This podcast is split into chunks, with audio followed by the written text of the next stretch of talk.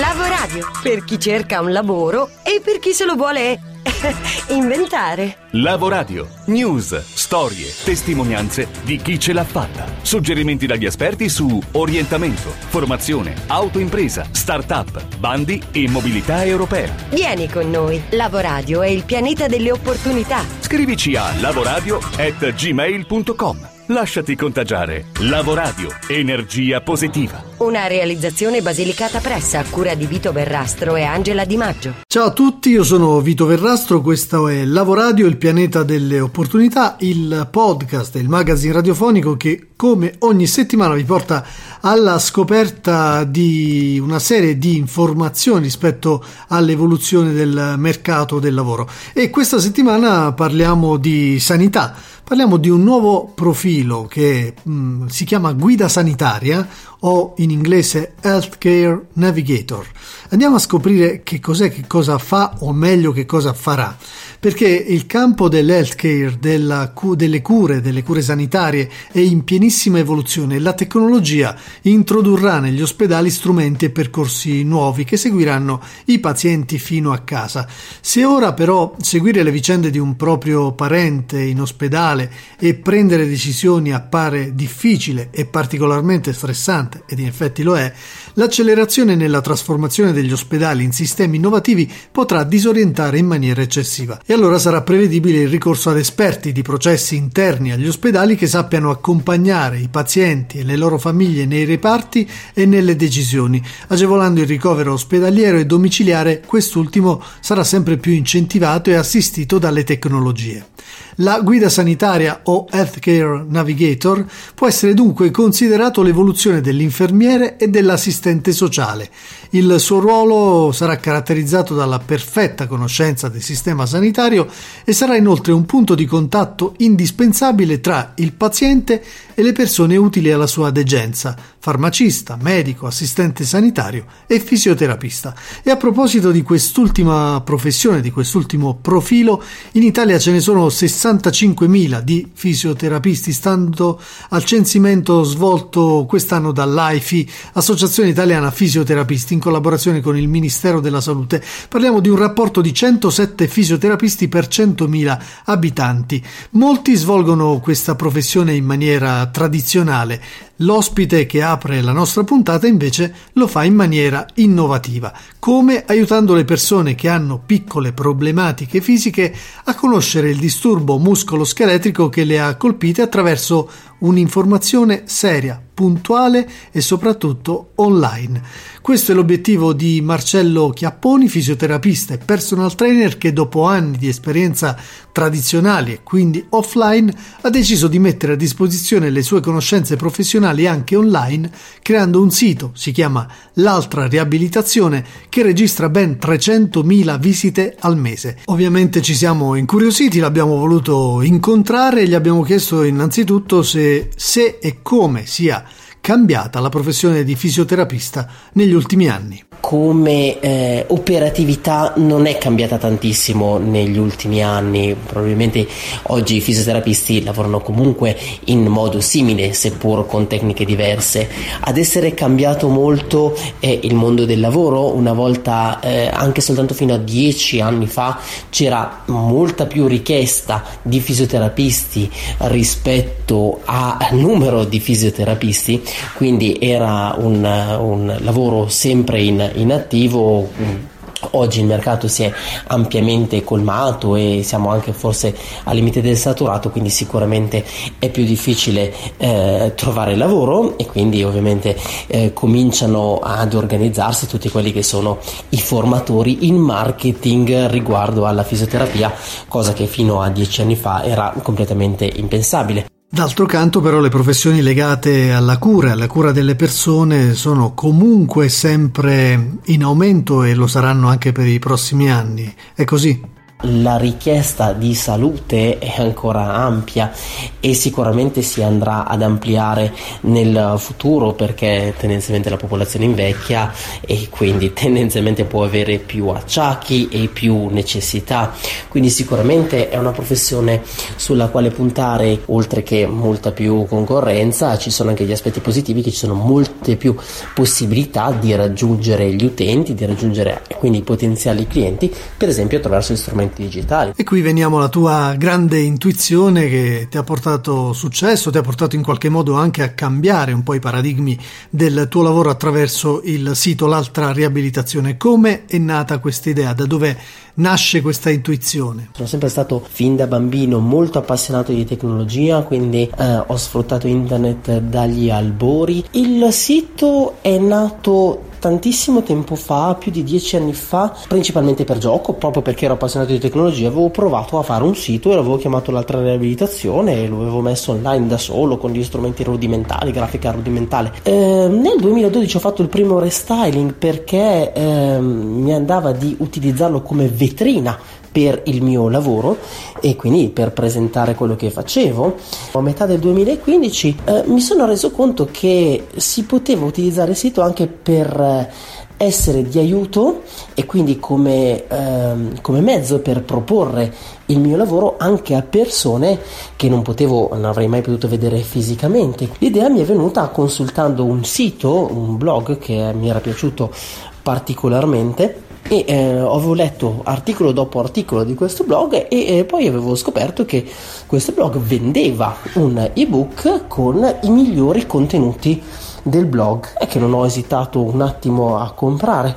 E quindi da lì ho pensato semplicemente che potevo fare la stessa cosa. È partito il tutto è partito il mio ebook che poi sono diventati videocorsi e così via. La chiave vincente è stata dunque spostare il focus da te stesso dalla vetrina dal tuo lavoro al cliente, al paziente, alle informazioni che erano utili a lui o a lei. Per un paziente le informazioni corrette sono davvero il 99% della riabilitazione. Perché con le informazioni corrette e con la consapevolezza degli strumenti che si hanno in mano e dell'importanza della collaborazione con il professionista eh, lì si fa davvero la grossa differenza. La chiave vincente del servizio è proprio questa quindi far capire i meccanismi e quindi eh, diciamo motivare le persone a prendere, a, a, spingersi all'azione anche autonomamente, a prendere un po' in mano le redini della situazione, facendone capire l'importanza. Bene, oggi il tuo è un bel caso di studio e anche un caso di successo, ma è arrivato subito? Che cosa hai dovuto mettere in conto sull'altro piatto della bilancia? La quantità di nozioni che bisogna acquisire, la quantità di tempo che bisogna dedicarvi e anche l'investimento economico, perché no, sono considerevoli. Eh, la mia personale esperienza parla di un anno e mezzo di eh, risultati quasi assenti prima di poter vedere uno spiraglio di luce era una cosa in cui credevo tantissimo, quindi sono assolutamente contento di aver fatto i mille errori che ho fatto, mi sono serviti come in qualsiasi diciamo, percorso imprenditoriale. È vero anche che bisogna mettere in conto un periodo lungo di, di, di difficoltà, un periodo lungo di addestramento e probabilmente diversi mesi in cui non ci siano poi questi grandi risultati, questi grandi riscontri. E questi erano i consigli di Marcello Chiapponi, grazie a Jessica malfatto per avercelo fatto uh, scoprire. E il suo è un caso di successo come dicevamo ma anche il caso di un uh, professionista che solitamente uh, lavora in campo sanitario magari solo con le proprie mani che ha dovuto fare un percorso di comunicazione molto ampio che va dal sito ai video corsi e quindi si è specializzato anche nella comunicazione e nel public speaking. A proposito di public speaking speaking, è tornato a trovarci Giuseppe Franco che abbiamo ospitato qualche settimana fa e lui sul tema ha scritto tanti libri da public speaking, ha paura di parlare in pubblico, l'amore rende uguali, ha sperimentato addirittura una metodologia, si chiama metodo 4S e allora eh, gli abbiamo chiesto qualche consiglio basico, qualche consiglio for dummies per principianti per iniziare davvero a strutturare un discorso efficace perché ormai come diciamo sempre, di public speaking o comunque di capacità oratoria di comunicare e di raccontarci alle altre persone, abbiamo tutti davvero un gran bisogno. Cosa possiamo fare? Sicuramente ricordarsi di articolare bene il tuo discorso, dividerlo in parti uguali. La cosa che mi viene adesso da darti in velocità sono i classici, tre punti, una parte iniziale, una parte centrale e finale. Basati, se è alla prima volta mi rivolgo all'ascoltatore di Lavoradio, che ti ricordi l'insegnante di italiano che ti diceva diceva come devi organizzare il tuo tema e tu dicevi mamma mia che pallitos si può dire, no? questa qui che vi sta raccontando questa, questa, cosa, ma in realtà tu la devi andare a riprendere e sapere, organizza la parte iniziale, cosa devi dire all'inizio, sviluppi nella parte centrale e finale. Nella parte finale la parte fondamentale come l'inizio, l'inizio perché devi smuovere e coinvolgere le persone. Parte finale è il momento in cui devi coinvolgere, cioè lasciare un ricordo di te a chi ti sta seguendo. Vuoi che si scrivano una tua email? Vuoi che ti contattino? Vuoi che facciano un ragionamento? Sai che si parla spesso, Vito, anche di leader di pensiero, no? Quindi vuoi lasciare una riflessione, vuoi far andare a casa le persone e lasciarle proprio con un pensiero. Ecco, credo di aver dato, non so, poi chiedimi pure se c'è... No, no, mi viene in mente la metafora del dessert al ristorante, che è quello un po' che ti porti sempre dietro a casa come a parte la dolcezza ma anche come ricordo positivo. Assolutamente sì, perché quando tu costruisci un discorso pubblico devi fare in modo di far venire molto l'appetito, se stiamo parlando in termini di marketing, perché poi eh, in, in, alcuni casi, non dimentichiamoci, stiamo parlando di public speaking per il business, quindi è un modo di parlare per portare le persone, perlomeno far conoscere qualcosa di te, che può essere un prodotto, un servizio, quello che fai, quello che offri, quindi devi fare in modo di raccontare, far capire che sei un'autorità su quell'argomento e riuscire poi a trasportarli, trasportarli eh, verso di te, cioè avvicinarli, in, renderli, eh, de, diceva il dessert, cioè la voglia di tornare di nuovo a mangiare nel tuo ristorante, per usare la, la metafora. Quanto ci sarebbe da fare nelle scuole per educare i nostri ragazzi a parlare in pubblico? Ci sono eh, alcuni piccoli esperimenti in Italia, in realtà, ci sono alcuni istituti che stanno avviando queste procedure. Mm, certamente è una questione anche di cultura. Eh, mi, mi, viene adesso allargare il discorso perché in, in, negli altri stati, pensa in America, sono abituati a pensare all'arte oratoria da studiare per i ragazzi. Qui non esiste ed ecco perché poi trovi l'imprenditore il professionista che questa cosa non la considera, o trovi l'imprenditore professionista che non ha accanto a sé uno che lo guida nelle comunicazioni. Invece ci sono alcune esistono anche in Italia, eh, per carità, ma sono le persone che ti accompagnano e ti dicono cosa devi dire perché lo ritengono fondamentali. Nelle scuole sì, perché l'adolescenza è delicata per cui il sol fatto di avere un insegnante non eh, capace di gestire la classe oppure eh, trovarsi senza mancare ovviamente di rispetto a nessuno ma dico ci sono quelle circostanze. Tu che cosa hai alzato a fare la mano? Tu per quale motivo hai detto così? Questo inibire la domanda che è una cosa che poi porta a tutto il resto cioè a non aver, aver paura di parlare aver paura di esporsi. Per cui direi prima fase una consapevolezza di chi istruisce i ragazzi da questo punto di vista e poi ovviamente scontato che ci sia un percorso che aiuti questo. Grazie a Giuseppe Franco che ritroveremo naturalmente se andrà in porto la nostra idea di strutturare un podcast eh, efficace sui temi del, del, lavoro, raccontato in maniera seriosa ma anche ironica, proprio come nello stile di eh, Giuseppe che salutiamo. E l'ultimo segmento della nostra puntata di questa settimana è dedicato alle notizie dall'Europa e dal mondo con Antonino Imbesi della rete Europe Direct che ci segnala segnala una serie di opportunità per borse di ricerca e di studio. Opportunity Box. Benvenuti amici di Lavoradio e bentornati al nostro spazio sull'Europa. Anche questa settimana cerchiamo di darvi le migliori informazioni e notizie sulla eh, Europea e sulle opportunità che essa offre. Il segretariato internazionale dell'Assemblea parlamentare OSCE, Organizzazione per la sicurezza e la cooperazione in Europa, offre otto borse di ricerca a Copenaghen e Vienna a laureati in scienze politiche, giurisprudenza e relazioni internazionali dei paesi OSCE. Eh, tra i compiti da um, svolgere ci saranno quelli relativi a condurre ricerca sui diversi progetti per l'Assemblea, offrire assistenza a funzionari e membri dello staff, preparare rapporti per le delegazioni parlamentari, nonché per le missioni di osservazione alle elezioni e per le visite ufficiali, assistere nella pianificazione e l'esecuzione degli incontri, lavorare con i comitati dell'Assemblea, seguire i lavori delle missioni sul campo, assistere nella redazione di eh, rapporti o bozze di discorsi e notazioni, nonché prestare assistenza nel lavoro quotidiano dell'ufficio.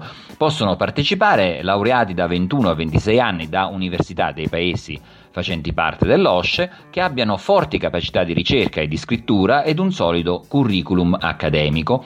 E, ehm, tra le altre cose sarà necessaria un'eccellente conoscenza dell'inglese orale e scritto come lingua di lavoro e la mh, preferibile conoscenza anche di un'altra lingua tra francese, tedesco, italiano, russo e spagnolo, nonché competenze informatiche di word processing e ricerca. Le borse hanno una durata di sei mesi, l'alloggio è gratuito e tutti i borsisti ricevono uno stipendio di 564 euro al mese a copertura delle spese vive. Vi sono due scadenze, la, scadenza, la prossima scadenza è il primo maggio per eh, le attività da svolgere da settembre ad ottobre. Eh, I moduli mh, per i candidati possono essere trovati sul sito www.oscepa.org. L'Europa ci riguarda. La United Nations University Institute on Cooperative Regional Integration Studies, con sede a Bruges, è un istituto di ricerca e formazione delle Nazioni Unite che ha messo in palio due borse di studio di dottorato della durata di due anni. Dopo una valutazione intermedia può essere concessa un'ulteriore borsa di altri due anni. Saranno preferite le candidature che si basano su proposte che rientrano in uno dei programmi di ricerca di uno CRIS eh, o che riguardano gli obiettivi dell'ONU. Eh, l'importo della borsa di studio è di 2.070 euro al mese a seconda dello stato di famiglia dello studente. Sulla base del parere del Consiglio di ricerca un compenso di 7.440 euro eh, sarà assegnato al supervisore per un periodo di due anni. Requisiti non ci sono limiti di età, nessun limite di nazionalità, avere però um, risultati eh, accademici eccellenti è richiesto. Tutte le informazioni e le modalità di candidatura sono disponibili sul sito cris.1.edu e per informazioni e candidature si può scrivere a P. Vantorre chiocciola cris.1.edu. La scadenza prevista è il 3 maggio 2018. Bene, scadenze ravvicinate ma non troppo, quindi c'è tempo di ascoltare o magari riascoltare, perché no, eh, questo segmento delle opportunità delle borse di ricerca e di studio attraverso la nostra piattaforma soundcloud.com slash lavoradio su cui trovate tutti i podcast prodotti fino ad oggi. Vi ricordiamo sempre che per interagire con noi basta scriverci a lavoradio.gmail.com e per rimanere agganciati e aggiornati rispetto a tutte le evoluzioni e i cambiamenti del mondo del lavoro si può visitare la pagina Facebook di Lavoradio o il nostro account Twitter. Questa settimana invece di chiudere con il consueto aforisma voglio citare una delle mail che ci è arrivata da Teresa che ha risposto implicitamente ad una domanda perché ascolto Lavoradio e lei scrive per saperne di più perché è affascinante esplorare un pianeta interessante come Lavoradio per essere sintonizzata e iniziare a cercare, trovare e forse terminare un viaggio imparare, forse insegnare imparando, digitalizzarmi e forse tutte queste cose insieme e via una lunga serie ancora di considerazioni sulle sfide che si affrontano anche se poi si esce sconfitti e sul diventare imprenditore di se stessi che può essere l'impresa più semplice se a crederci non si è soli. Grazie Teresa per questa mail, per questa attestazione che ci fa andare avanti con più grinta e più forza rispetto a prima sapendo che siamo utili ad una parte di ascoltatori che segue eh, Lavoradio e magari trova la sua strada insieme a noi, trova un po' di ispirazione. È tutto, alla prossima settimana, un saluto da Vito Verrastro. Lavoradio, per chi cerca un lavoro e per chi se lo vuole inventare.